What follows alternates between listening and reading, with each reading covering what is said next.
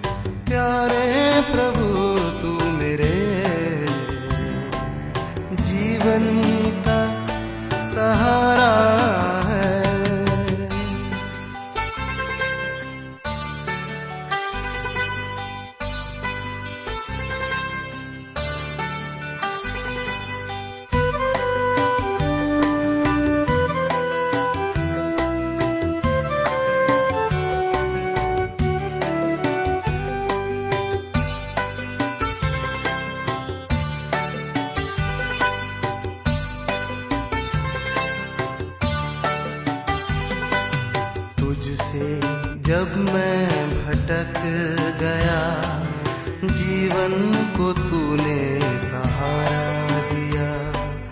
तुझसे जब मैं भटक गया, जीवन को तूने सहारा दिया। अच्छा चरवाहा बन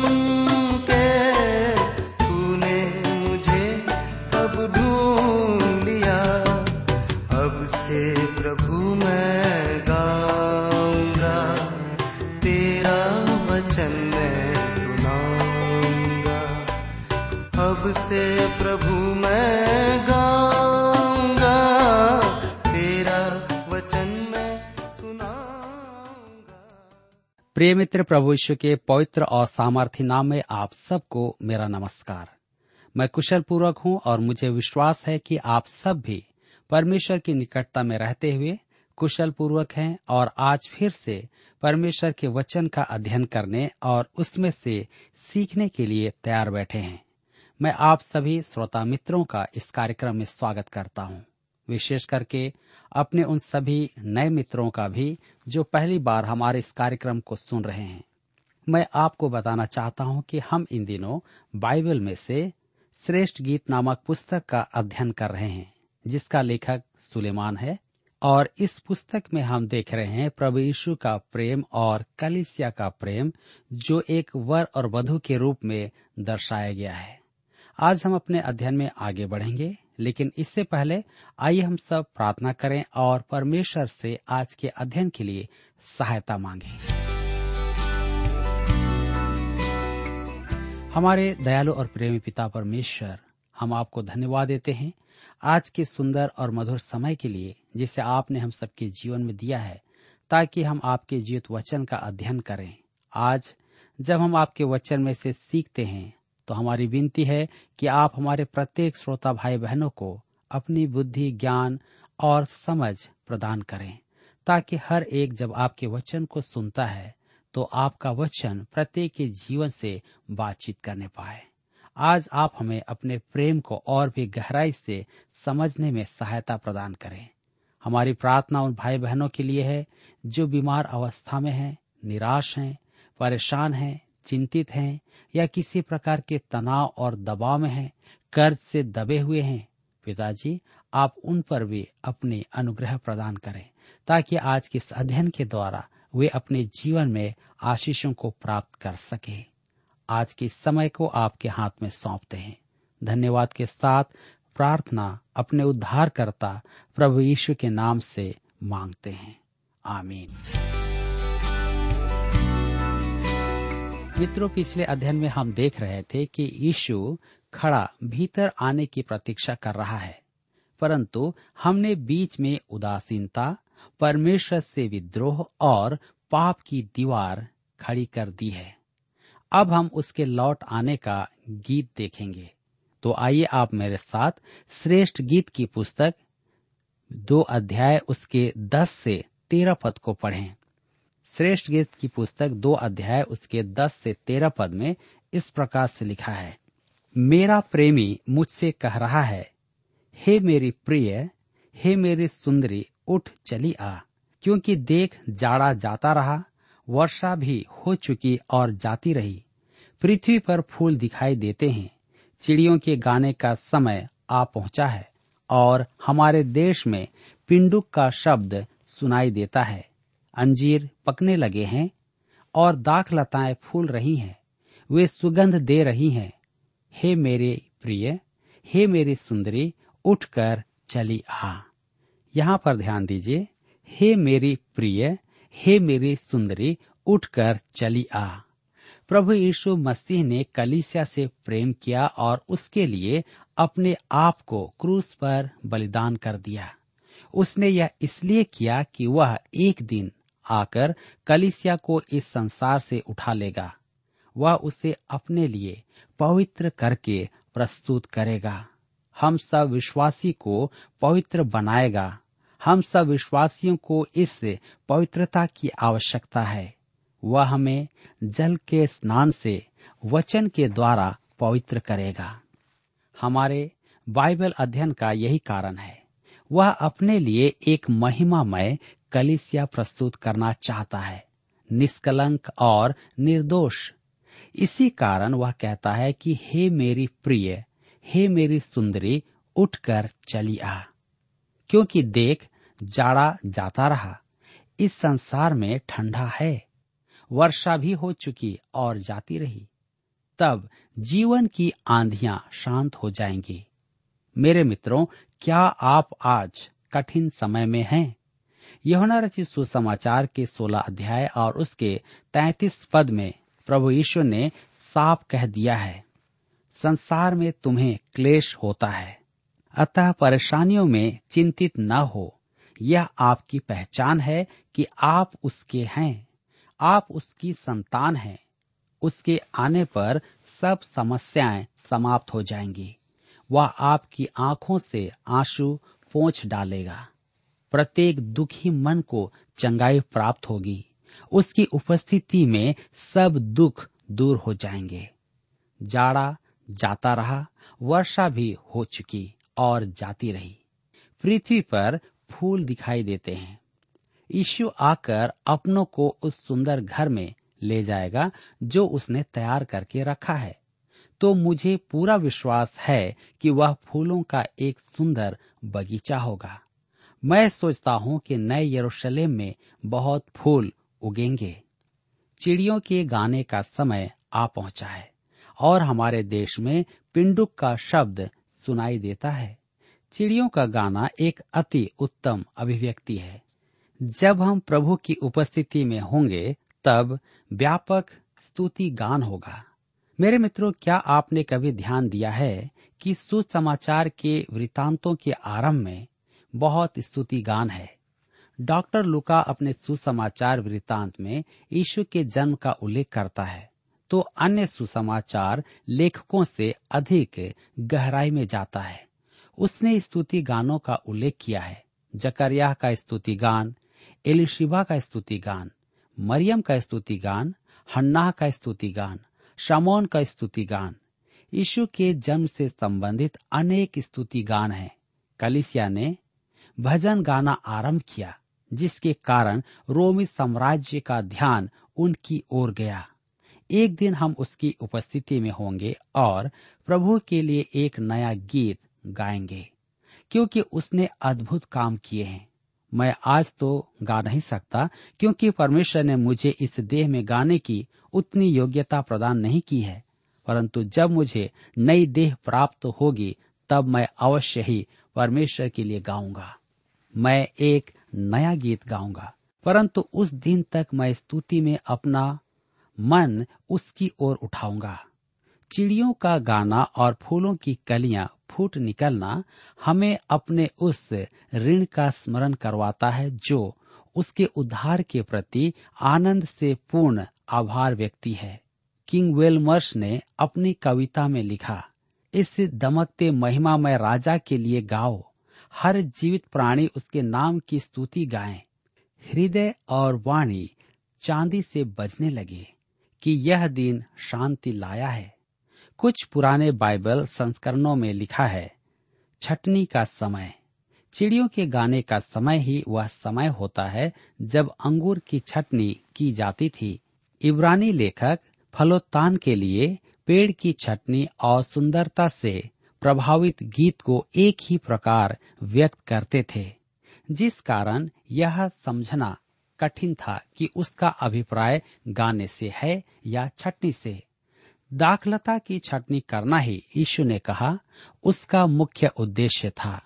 यौनर चिशु समाचार पंद्रह अध्याय उसके एक और दो पद में लिखा है, सच्ची दाखलता मैं हूँ और मेरा पिता किसान है, जो डाली मुझमें है और नहीं फलती उसे वह काट डालता है, और जो फलती है उसे वह छांटता है ताकि और फले। मेरे मित्रों, आप और मैं छटनी के समय में वास कर रहे हैं, परंतु गाने का समय अभी आने वाला है। यह कैसा अद्भुत दृश्य है। हमारे देश में पिंडुक का शब्द सुनाई देता है। पिंडुक को आज हम फाक्ता कहते हैं। जिसे उस युग में शांति का प्रतीक माना जाता था, क्योंकि नूह जब जहाज़ में था, तब पंडुक जैतून का पत्ता लेकर के आई थी। अर्थात परमेश्वर का दंड समाप्त हो गया है और अब सर्वत्र शांति है। पंडुक हमारे सिद्ध उद्धार का भी द्योतक है, क्योंकि परमेश्वर का दंड भोगा जा चुका है। प्रभु यीशु ने हमारा दंड अपने ऊपर ले लिया था मुझे अपने कारण उद्धार प्राप्त नहीं है। मेरा उद्धार परमेश्वर के पुत्र प्रभु यीशु के द्वारा मुझे प्राप्त हुआ है। मित्रों, आपके पाप या तो आप पर हैं या प्रभु यीशु पर हैं। यदि आपके पाप आप पर हैं तो आपको न्याय के लिए खड़ा होना होगा। यदि आपने प्रभु यीशु को विश्वास करके अपना लिया है तो आपके पाप अब उसी पर हैं और आप दंड से बच गए हैं। विश्वास के द्वारा आप उद्धार पाते हैं। पंडुक प्रभु यीशु द्वारा हमारे लिए उपलब्ध शांति का प्रतीक है। यही कारण है कि कुछ पवित्र जन ही प्रभु से उस समय भेंट नहीं करेंगे जब कलिसिया इस संसार से हटाई जाएगी। कुछ लोगों का मानना है कि केवल ढोंगी लोग ही उठाए जाएँगे।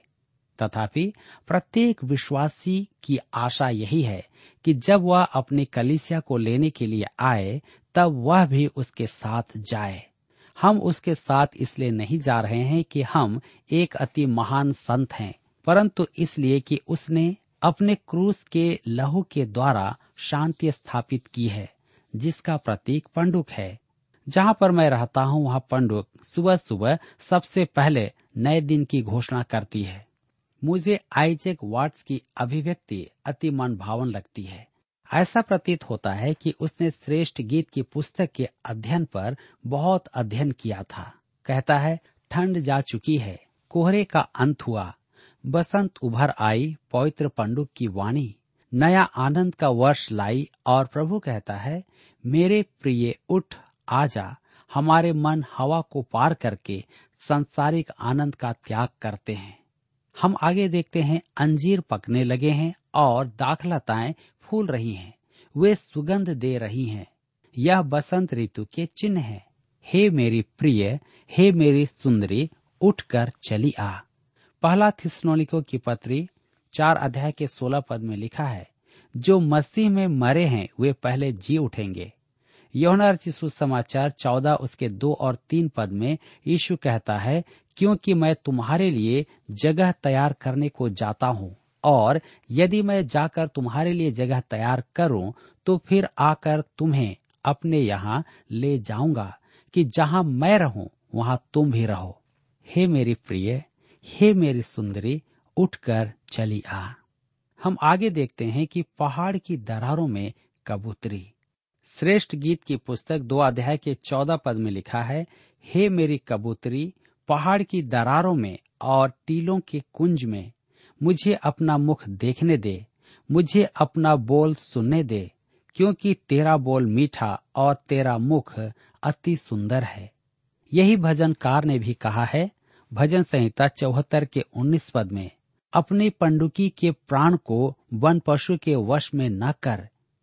क्या प्रभु हमें मुक्ति दिलाएगा?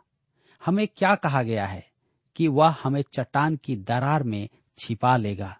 चट्टान प्रभु यीशु का प्रतीक है। उसी चट्टान पर कलिसिया का निर्माण किया गया है। उसने हमारा दंड उठा लिया और हम उसमें विश्राम पाते हैं। इससे हमें संतोष ही नहीं, सुरक्षा भी प्राप्त होती है। मेरे प्रियो, यदि आप आज चट्टान पर हैं तो आप सुरक्षित हैं। यदि आपको उसके आश्वासन का बोध नहीं हो रहा है तो भी आप सुरक्षित हैं। एक महिला अपने उद्धार के विषय महान आश्वासन के साथ चर्चा कर रही थी। तो किसी ने उससे कहा, आप तो ऐसे कह रही हैं जैसे आप चट्टान पर सुरक्षित और निश्चिंत हैं। उसने कहा, मैं हूँ। कभी कभी मैं चट्टान पर कांपने लगती हूँ, परंतु चट्टान मेरे नीचे नहीं कांपती। पंडुक पवित्र आत्मा का प्रतीक भी है। वह पंडुक की नाई उस पर उतरा था वे सब जो प्रवेशु मसीह में हैं, उनमें उस पवित्र आत्मा का वास है रोमियो की पत्री आठ अध्याय, उसके नौ पद में पॉलुस कहता है, यदि किसी में मसीह का आत्मा नहीं तो वह उसका जन नहीं सच्चे विश्वासी अपने सीधेपन और अपनी दीनता में पंडुक के समान हैं। मती रचित सुसमाचार दस अध्याय के सोलह पद में हमारा प्रभु कहता है, सांपों के समान बुद्धिमान और कबूतरों के समान भोले बनो। मेरे विचार में पंडुक एक मूर्ख पक्षी है। एक दिन एक पंडुक मेरी गाड़ी से टकराकर गिर गई। वह मार्ग से हटने के स्थान पर वहीं खड़ी रही, जब तक कि वह मेरी गाड़ी से दब न गई। हमें कबूतर की नाई भोले तो होना है, साथ ही सर्प की नाई चतुर भी होना है, नहीं तो हम कुचल दिए जाएँगे। मेरे मित्रों, वह एक कायर पक्षी भी है। होशे की पुस्तक ग्यारह अध्याय उसके ग्यारह पद में परमेश्वर ने कहा, वे मिस्र से चिड़ियों के समान और अशुर के देश से पंडुकी की भांति थरथराते हुए आएँगे और मैं उनको उन्हीं के घरों में बसा दूँगा। यहवा की यही वाणी है, पंडुक को चट्टान की दरार में छिपने का स्थान चाहिए होता है। मसीह यीशु हमारे लिए घायल किया गया और घायल की गई चट्टान का एक अति उत्तम चित्रण भी है। किसी ने कहा, मैं मसीह के मन में भाले के घाव के स्थान से प्रवेश करता हूँ। हम आगे देखेंगे छोटी लोमड़ियाँ। श्रेष्ठ गीत की पुस्तक दो अध्याय के पंद्रह पद में लिखा है, जो छोटी लोमड़ियाँ दाख की बारियों को बिगाड़ती हैं, उन्हें पकड़ ले, क्योंकि हमारी दाग की बारियों में फूल लगे हैं। बाड़ा लगाकर बड़ी लोमड़ियों से तो बचाव हो जाता है, परंतु छोटी लोमड़ियाँ भीतर घुसकर अंगूर और नई दाखलताओं को हानि पहुंचाती हैं। ये लोमड़ियाँ पाप और हानि पहुँचाने वाले मनुष्यों का प्रतीक है। यहुना ने दोनों का ही पर्दाफाश किया है। पाप के विषय में उसने कहा लुकारची सुसमाचार तीन अध्याय के ग्यारह और तेरह और चौदह पद में।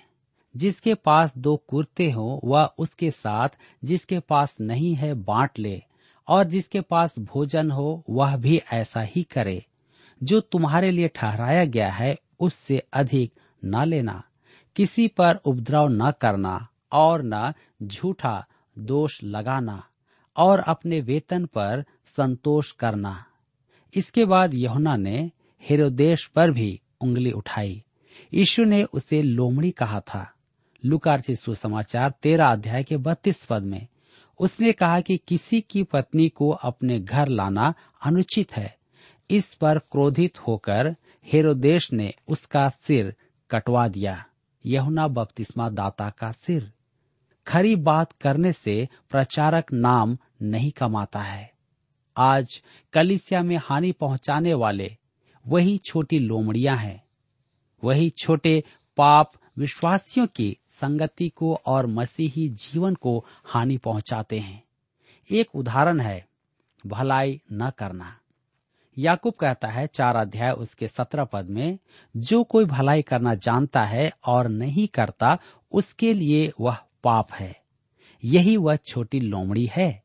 हम प्राय देखते हैं कि हम परमेश्वर की सेवा में कुछ कर सकते हैं, परंतु उसे ध्यान नहीं देते। हम प्राय ऐसा पाप करते ही रहते हैं। वचन कहता है कि यीशु भलाई करता रहा है।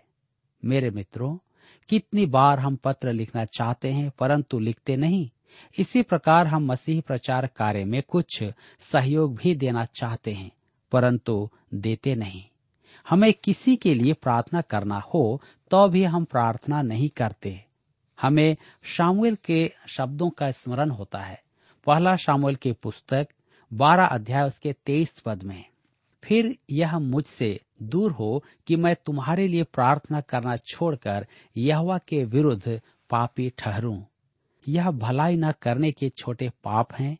ये ही तो छोटी लोमड़ियाँ हैं, जो दाग की बारी को हानि पहुंचाते हैं। रोमियो की पत्री चौदह अध्याय के तेईस पद में भी छोटी लोमड़ियाँ हैं। जो कुछ विश्वास से नहीं, वह पाप है। कितनी बार हम अपनी इच्छा से कदम उठाते हैं और कहते हैं कि वह विश्वास है, जबकि हम जानते हैं कि वह विश्वास नहीं है। हम केवल अपनी इच्छा पूरी करना चाहते हैं। यह पाप है। मेरे मित्रों, यह छोटी लोमड़ी है। वह परमेश्वर के काम को हानि पहुंचाती है। हम टूटे हुए सरकंडे का सहारा लेने की मानसिकता रखते हैं। हम उसके सहारे पर खड़ा होना चाहते हैं। और पवित्रता का दिखावा करते हैं। हम कहते हैं कि हम परमेश्वर की अगुवाई में ऐसा कर रहे हैं, जबकि हम जानते हैं कि यह सच नहीं है। परंतु कितनी सरलता से हम कहते हैं। रोमियो की पत्री में लिखा है कि जो कुछ विश्वास से नहीं, वह पाप है। याकूब की पत्री दो अध्याय के नौ पद में एक और छोटी लोमड़ी है, यदि तुम पक्षपात करते हो तो पाप करते हो। और व्यवस्था तुम्हें अपराधी ठहराती है। मेरे साथ एक बार ऐसा ही हुआ था। मैं किसी कलिसिया में आराधना के लिए गया। मैं नहीं चाहता था कि मुझे कोई पहचाने। मैं केवल प्रचार, सुनना और वहाँ पर बैठना चाहता था। जब मैंने द्वार के भीतर कदम रखा तो सेवक ने बड़े अपमान से मुझे कहा कि मैं वहीं रुक जाऊँ और फिर आकर उसने कहा कि मेरे लिए वहाँ कोई भी जगह खाली नहीं है। और मुझे पीछे खड़ा कर दिया। फिर अचानक ही चौंका और कहने लगा, मुझे क्षमा करना, मैं आपको पहचाना नहीं था। मैं अभी आपके लिए कुर्सी लेकर आता हूँ। बड़े दुख की बात है कि कलिसिया में बड़े आदमी को, पैसे वाले को सम्मान दिया जाता है, और किसी गरीब को चाहे वह धर्मी हो या ना हो, उससे अनदेखा किया जाता है। यह एक और छोटी लोमड़ी है, जो आज परमेश्वर के काम को हानि पहुंचाती है। मेरे मित्रों, एक और छोटी लोमड़ी है, सहर्ष दान न देना, पैसा नहीं देने की मानसिकता, दान देने में दिखावा करना। हम गीत गाते हैं, यीशु को मैं सब कुछ देता हूँ, सब कुछ करता हूँ कुर्बान, और दान में एक रुपया या पाँच रुपया डालते हैं। इसका अर्थ है कि हम झूठा गीत गा रहे हैं मेरे प्रियो, ये छोटी लोमड़िया आज अंगूर को नाश कर रही है हमें परमेश्वर की निकटता में आने से रोक रही हैं। आज मैं नहीं जानता कि आपके जीवन में कौन सी लोमड़िया बसी हुई हैं। आप अपने जीवन को भली भांति जानते हैं यदि आज आपके जीवन में भी ऐसी लोमड़िया हैं तो प्रभु से कहें कि आप मुझे इससे बचाएँ, छुटकारा दें, दान ना देना, ईर्ष्या करना, और किसी को क्षमा न करना, जो कार्य करना चाहिए उसको न करना, ये सब छोटे लोमड़ियों के काम है। मेरे प्रियो, आइए आज हम अपने जीवन को इस वचन के प्रकाशन में देखें, और प्रभु से कहें कि आप मेरी सहायता करें। आज यहाँ पर हमारे अध्ययन का समय समाप्त होता है, और मैं आशा करता हूँ कि इस अध्ययन के द्वारा आपने अवश्य ही अपने जीवन में नई बातों को सीखा है और प्रभु की संगति में आप अवश्य ही आगे बढ़ेंगे। प्रभु आप सबकी सहायता करें।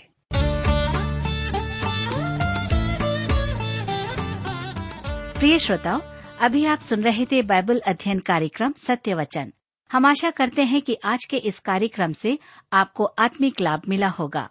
यदि आप परमेश्वर के बारे में और अधिक जानना चाहते हैं तो हमारे पास नया नियम एवं पवित्र शास्त्र बाइबल उपलब्ध है। इन्हें प्राप्त करने के लिए आप हमें इस पते पर लिख सकते हैं। कार्यक्रम Satya Vachan T W R post box number चार तीन एक शून्य, नई दिल्ली, एक एक शून्य शून्य एक नौ। पता एक बार फिर सुन लीजिए। कार्यक्रम Satya Vachan T W R post box number four three one zero, New Delhi, one one zero zero one nine. और हाँ श्रोताओं, याद रखें कि पत्र लिखते समय आपका नाम और पता साफ़ साफ़ लिखा होना चाहिए। इसके अलावा आप हमसे टेलीफोन के माध्यम से भी बातचीत कर सकते हैं, जिसमें हमारे काउंसलर या सलाहकार आपको सलाह देंगे। तो नोट कीजिए हमारा मोबाइल नंबर नौ नौ पाँच आठ आठ दो शून्य चार एक चार। याद रखें, double nine five eight eight two zero four one four. और हमारा दूसरा नंबर है zero nine six five one four double three three nine seven याद रहे, शून्य नौ छ पाँच एक चार तीन तीन तीन नौ सात। इसके अलावा आप हमसे ईमेल के द्वारा भी संपर्क कर सकते हैं। हमारा ईमेल आईडी है Hindi T T B at T W R dot I N Hindi T T B at T W R dot I N श्रोताओं इस कार्यक्रम को आप हमारे website radio eight eight two dot com पर भी सुन सकते हैं। इस website radio eight eight two dot com के बारे में अपने मित्रों को भी सूचित कर दें। और अब इसी के साथ हमारे कार्यक्रम का समय यहीं पर समाप्त होता है। अगले कार्यक्रम में आपसे फिर मुलाकात होगी। तब तक के लिए हमें आज्ञा दीजिए। नमस्कार।